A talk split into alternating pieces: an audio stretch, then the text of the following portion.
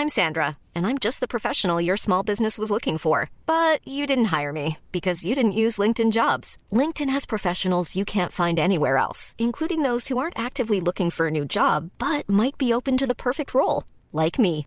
In a given month, over 70% of LinkedIn users don't visit other leading job sites. So if you're not looking on LinkedIn, you'll miss out on great candidates like Sandra. Start hiring professionals like a professional. Post your free job on linkedin.com/people today. Nous sommes en guerre. Moi, moi, je, personnellement, je m'étouffe. Accélère Accélère Ils sont aux ordres du pognon Faut laisser la star tranquille. Des tensions entre la France et le Royaume-Uni autour de la pêche, une aide de 500 euros par mois en France pour des jeunes de 16 à 25 ans, ou encore les lauréats du prix de la France moche. Et oui, salut c'est Hugo, j'espère que vous allez bien. Plein de sujets différents aujourd'hui à décrypter, et comme chaque jour, du lundi au vendredi, vous le savez, on est parti pour un nouveau résumé de l'actualité du jour, ensemble, en moins de 10 minutes. Et on perd pas de temps, on commence très rapidement avec un premier sujet en quelques mots. On va parler des tensions entre la France et le Royaume-Uni autour de la pêche et ça prend en l'occurrence une grande ampleur. Alors on parle bien de la pêche en mer, hein, pas du tout euh, du fruit en fait. Avant le Brexit, donc avant la sortie du Royaume-Uni de l'Union européenne, eh bien les navires français pouvaient aller pêcher au large des côtes anglaises. Mais le truc c'est que depuis le 30 septembre, eh bien pour aller pêcher désormais dans les eaux qui appartiennent au Royaume-Uni, eh bien faut avoir une licence de pêche. Ces licences, ça avait été un très gros sujet de négociation euh, avec le Brexit et finalement un accord avait été trouvé. Tous les navires, y compris les Français qui pêchaient dans les eaux euh, britanniques avant le Brexit, eh bien pourraient obtenir une licence pour continuer donc à pêcher dans les eaux britanniques. Mais le problème aujourd'hui, c'est que le Royaume-Uni demande de très nombreux justificatifs pour prouver que ces bateaux français pêchaient dans la zone britannique avant le Brexit et donc euh, les pêcheurs ne sont pas toujours en mesure de fournir ces documents et ces justificatifs qui parfois sont très très compliqués à prouver et à avoir. Du coup, eh bien tout cela bloque l'obtention des licences et euh, les Français estiment qu'ils devraient obtenir 450 licences alors qu'aujourd'hui, ils en ont euh, pour le moment seulement 210. Bref, tout cela embête donc le gouvernement français qui a menacé le Royaume-Uni de sanctions. Jeudi, le ministre anglais du Brexit, David Frost va négocier avec le secrétaire d'État aux affaires européennes français Clément Beaune. Ils vont essayer de trouver un accord, on verra donc ce qu'il en est, mais il y a donc des tensions importantes entre le Royaume-Uni et la France en ce moment autour de ce sujet. Alors on continue avec le sujet à la une de ces actus du jour, on est d'accord, c'est pas le sujet le plus joyeux, mais vous allez voir, c'est un sujet qui est très intéressant et notamment à voir plus en détail. Un certain nombre de pays dans le monde sont touchés aujourd'hui par des famines et on va essayer de comprendre ensemble pourquoi. La famine, c'est donc euh, quand une population souffre de la faim, donc d'un manque de nourriture, si bien que euh, la population est dans un état de sous-alimentation et euh, plusieurs pays dans le monde y sont actuellement exposés pour différentes raisons. L'une des raisons qu'on peut observer assez souvent, ce sera donc la première qu'on va voir ensemble, c'est la question du contexte géopolitique. En gros, comme exemple récent, on a notamment l'Afghanistan. Depuis que les talibans ont pris le pouvoir en Afghanistan il y a deux mois, eh bien la population est frappée par une grave crise humanitaire, notamment à cause de l'arrêt des aides financières que touchait l'Afghanistan de la part des autres pays. En gros, eh bien, le programme alimentaire mondial estime que plus de la moitié de la population afghane est menacée de famine.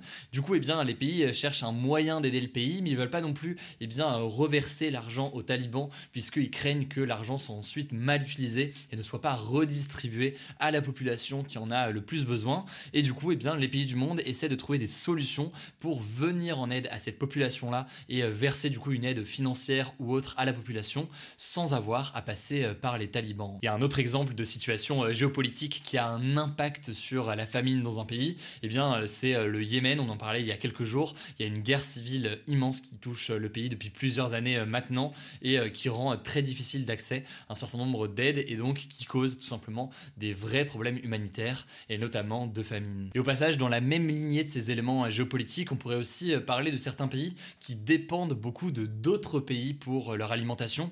C'est le cas notamment de la Corée du Nord qui souffre d'une grave pénurie alimentaire qui est accentuée notamment par la fermeture des frontières avec la Chine depuis 2020. Une fermeture des frontières qui a donc logiquement un impact important sur les importations en Corée du Nord de nourriture. Il y a donc les questions géopolitiques, mais l'autre raison majeure qui explique la multiplication des famines en ce moment, eh bien c'est le changement climatique. Par exemple, eh bien Madagascar est touché par une grave famine actuellement, une famine qui est provoquée en fait par des épisodes de sécheresse très importants. Le problème c'est que ces épisodes de sécheresse et euh, les phénomènes similaires sont voués à devenir de plus en plus euh, fréquents et longs avec euh, le changement climatique, ce qui pourrait donc provoquer un certain nombre de famines dans le monde. Enfin, dernière raison majeure qui me semble essentielle à évoquer, c'est tout simplement la pandémie. La Chine vient par exemple de demander à sa population de stocker des produits de première nécessité, le tout sans donner de réelle justification à tout cela, mais en fait le pays redouterait une flambée des cas de coronavirus et il faut savoir qu'au plus fort de l'épidémie en Chine, donc ça c'était début 2020, eh bien les chaînes d'approvisionnement avaient été perturbées par la mise en quarantaine de certaines régions et le blocage de nombreuses routes. Bref, en Chine là donc c'est pas une situation de famine, mais quand même il y a des états d'alerte assez importants qui sont causés donc notamment par la pandémie et les conséquences économiques Mais alors quelles sont les solutions envisagées pour lutter contre cette famine? Il faut bien comprendre c'est qu'il n'y a pas forcément de solution miracle, mais la solution évoquée par la plupart des experts aujourd'hui, c'est que plutôt que de simplement envoyer de la nourriture à des pays qui seraient dans le besoin, ce qui est une solution, mais une solution vraiment à court terme,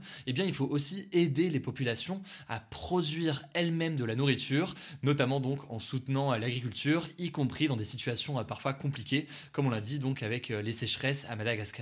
Tout ça pose donc logiquement une question plus large qui est la question du financement et de l'accompagnement de tout ça, puisque logiquement ça demande de l'argent. Et la semaine dernière d'ailleurs à ce propos, le directeur du programme alimentaire mondial de l'Organisation des Nations Unies a demandé aux milliardaires de donner 6 milliards de dollars pour aider à sauver plus de 40 millions de personnes de la famine. Et Elon Musk, le patron de Tesla et SpaceX, s'est dit prêt à donner cette somme, mais à condition que l'ONU soit transparente sur ses activités et sur l'endroit et la façon euh, dont cet argent, ces 6 milliards, seraient euh, très concrètement euh, utilisés. Donc on verra là-dessus concrètement ce qu'il en est. Allez, on passe aux actualités en bref et on commence avec la première actu. Eh bien, c'est une annonce, une annonce d'Emmanuel Macron pour certains jeunes. Ça s'appelle le contrat engagement jeune. Concrètement, à partir du 1er mars 2022, donc dans quelques mois, eh bien, les jeunes de 16 à 25 ans qui sont sans formation ou sans emploi pourront bénéficier d'une aide allant jusqu'à 500 euros par mois, le tout en échange de 15 à 20 heures par semaine, soit de formation, soit d'accompagnement pour découvrir un métier. Alors le montant exact de cette allocation sera calculé en fonction des ressources de chacun et de la situation euh, de chacun, et elle sera versée pendant un an maximum et devrait donc concerner environ 400 000 jeunes. Du côté de l'opposition, donc euh, des opposants à Emmanuel Macron, euh, certains ont dénoncé une mesure jugée insuffisante pour aider les jeunes les plus en difficulté. Certains partis prônent notamment la question d'un RSA pour les jeunes, mais d'autres personnes ont aussi dénoncé une forme d'opération de communication à six mois de l'élection présidentielle. Bref, quoi qu'il en soit, c'est une mesure qui a été annoncée aujourd'hui, ça s'appelle le contrat engagement jeune. Allez, on continue avec un deuxième sujet géopolitique cette fois-ci, avec une histoire de SMS, puisque un SMS envoyé par Emmanuel Macron au Premier ministre australien Scott Morrison à propos de la crise des sous-marins a été publié par la presse australienne et ça fait beaucoup parler. En gros, ce SMS aurait été envoyé par le président français au Premier ministre australien deux jours avant la signature de l'accord entre l'Australie et les États-Unis, un accord qui a donc fait euh, tomber à l'eau, sans mauvais jeu de mots, euh, l'accord entre la France et l'Australie. Et ce SMS de Emmanuel Macron disait, je cite, Dois-je m'attendre à des bonnes ou des mauvaises nouvelles pour nos ambitions communes en matière de sous-marins Alors l'entourage d'Emmanuel Macron a immédiatement euh, réagi, a dénoncé une méthode assez inélégante et particulière dans la divulgation donc de ce SMS du président français au Premier ministre australien. Et cette histoire vient s'ajouter aux déclarations récentes du président français qui a assuré aux médias être sûr que le Premier ministre australien lui avait menti sur cette histoire de contrat.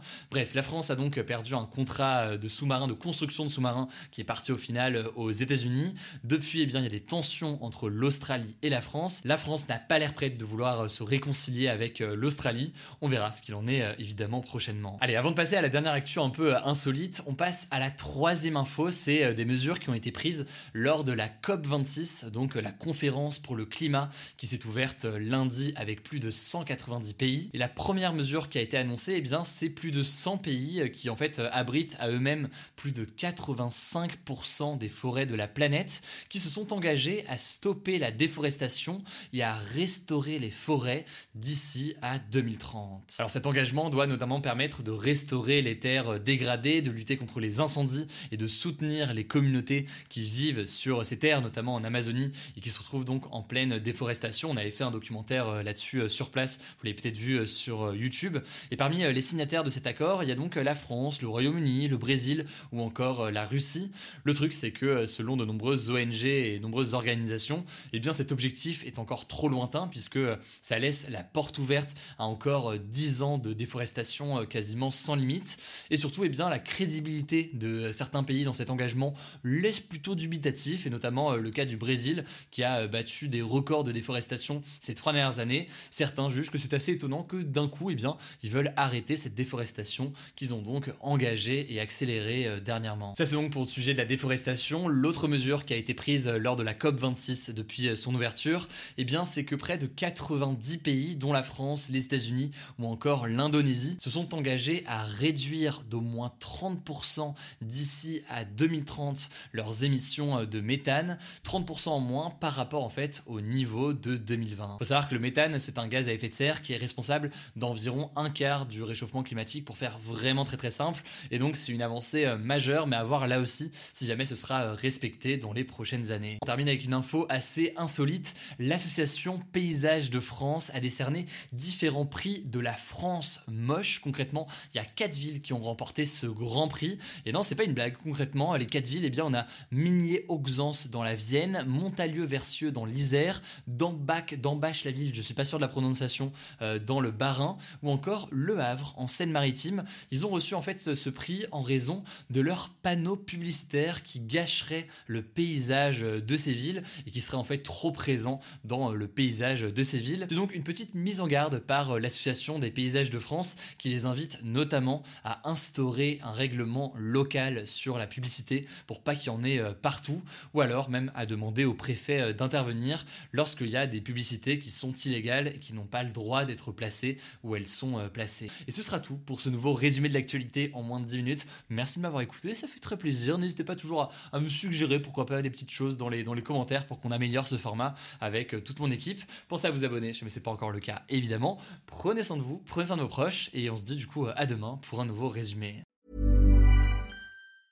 Mom deserves the best, and there's no better place to shop for Mother's Day than Whole Foods Market. They're your destination for unbeatable savings, from premium gifts to show-stopping flowers and irresistible desserts. Start by saving 33% with Prime on all body care and candles. Then get a 15-stem bunch of tulips for just $9.99 each with Prime. Round out Mom's menu with festive rosé, irresistible berry chantilly cake, and more special treats. Come celebrate Mother's Day at Whole Foods Market.